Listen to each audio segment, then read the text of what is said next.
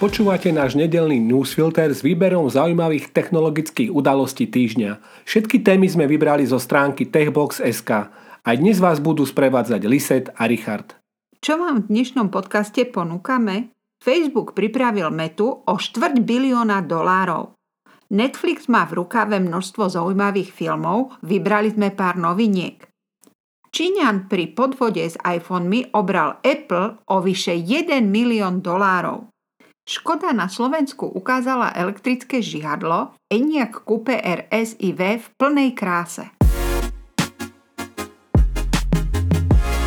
Nič netrvá väčšine, ani láska k jednej sociálnej sieti. Ak vás berie len ako súčasť dobrého zárobku, kde slúžite ako terč dobre cielenej reklamy, neď sa čomu diviť. Výsledky za posledný rok potvrdzujú to, čo sa dalo čakať. Meta klesá ku dnu, len za prvý deň stratila na trhovej hodnote 200 miliard dolárov. Od svojho vzniku išiel Facebook v podstate neustále nahor až do stredy, keď spoločnosť oznámila svoj vôbec prvý štvrťročný pokles denných používateľov a nižší rast reklamy, než sa všeobecne očakávalo. Zverejnené informácie spôsobili prudký až 20-percentný prepad akcií. Pád pokračoval aj na druhý deň, dosiahol neuveriteľných 26% Trhová hodnota poklesla za dva dni o 237 miliard dolárov.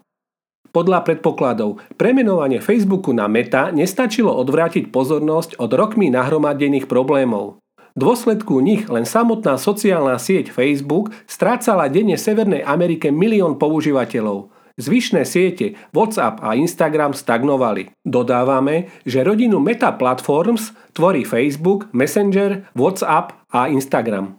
Aktívni denní používateľia Facebooku medzi poslednými dvoma štvrť rokmi minulého roka klesli.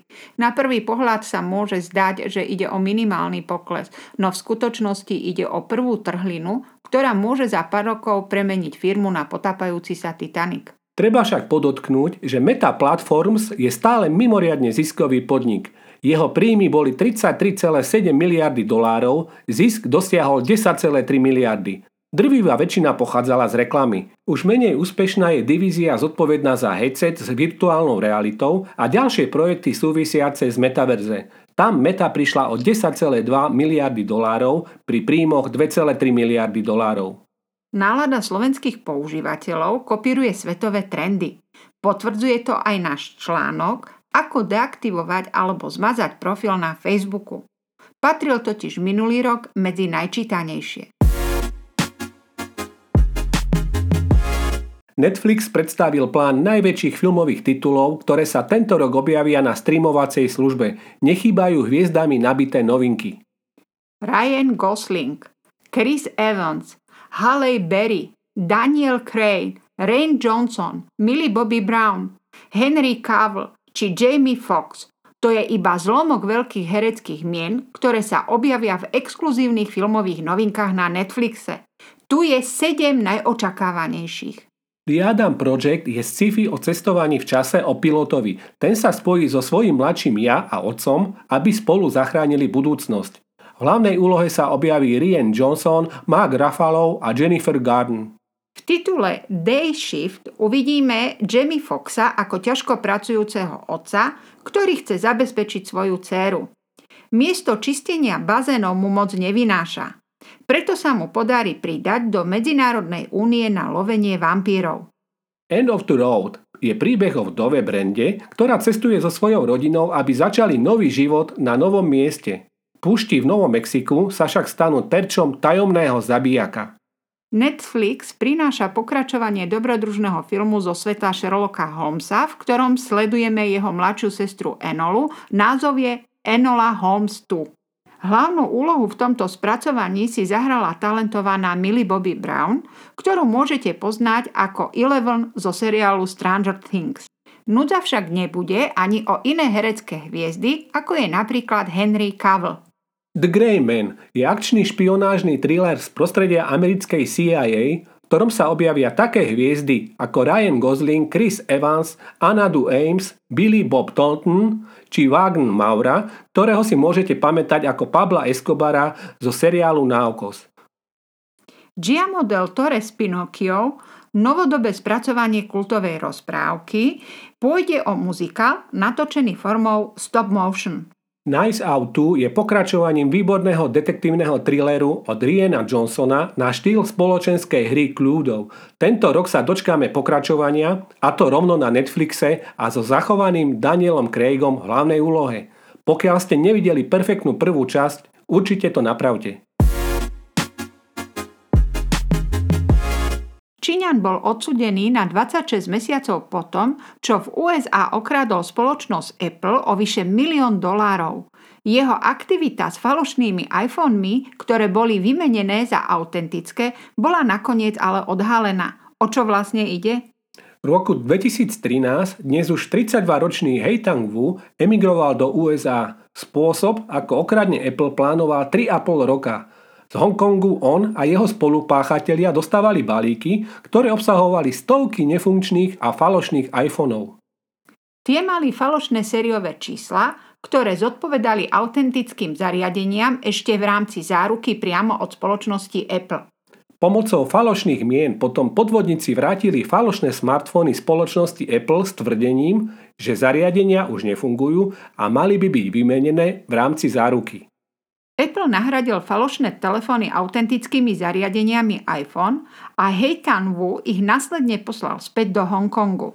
Číňan naverboval ďalších, vrátane svojej manželky, aby sa tohto podvodu zúčastnili a zaobstaral si falošné identifikačné dokumenty. Neskôr priznal, že takýmto podvodným spôsobom okradol Apple o viac ako milión dolárov a plánoval v tomto podvode naďalej pokračovať. Heitan Wu a jeho pomocníci boli zatknutí v decembri 2019 a odvtedy sú vo väzbe.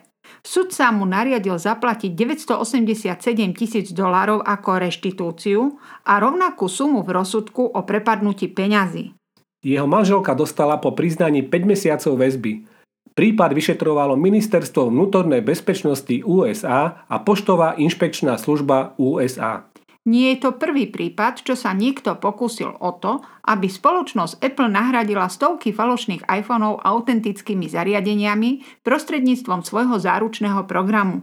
V roku 2019 bol čínsky študent inžinierstva Kuan Jian odsudený na 37 mesiacov odňatia slobody americkým okresným sudcom potom, čo bol uznaný vinným z podvodu voči spoločnosti Apple a tiež bola odhadovaná škoda vo výške 1 milióna dolárov.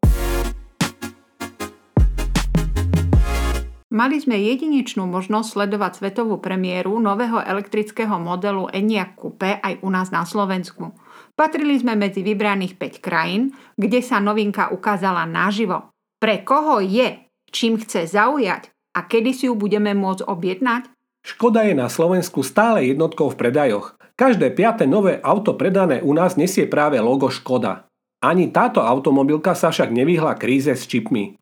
A to sa odrkadilo aj na predaji počas roka 2021, ktorý v porovnaní s predminulým rokom klesol na úroveň 20,3% Pri pohľade na limetkovú farbu nie je ťažké všimnúť si siluetu tohto kupe. Tá je aktuálnym trendom aj pri SUV modeloch.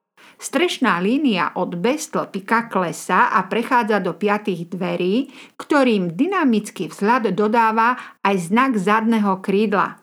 Vyzerá to dobre a naživo musíme uznať, že napriek zvažujúcej sa siluete zadnej časti je na zadných sedadlách dostatok miesta aj nad hlavou.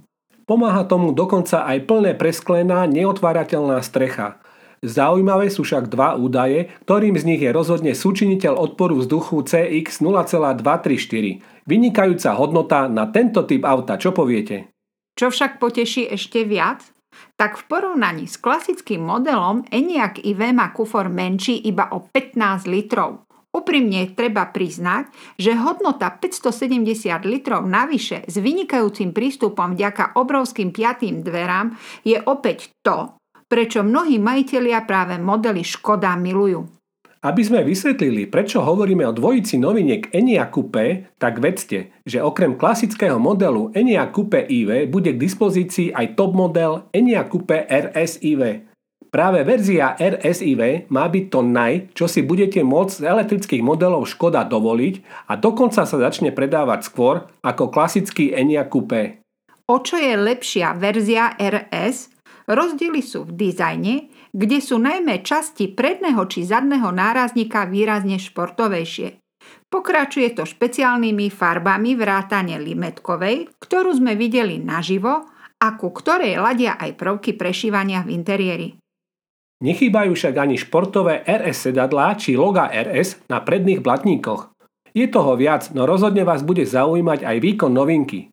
V prípade RS verzie sa môžete tešiť na zrýchlenie z 0 na 100 za 6,5 sekundy.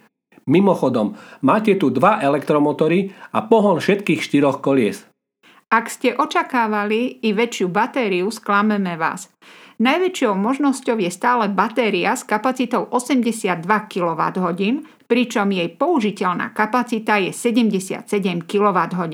So základnejším kúpe IV s výkonom 150 kWh by ste však mali prejsť 545 km. V interiéri je to už typická Škoda Enyaq iV, ktorej nechýba obrovský 13-palcový displej infotainmentu.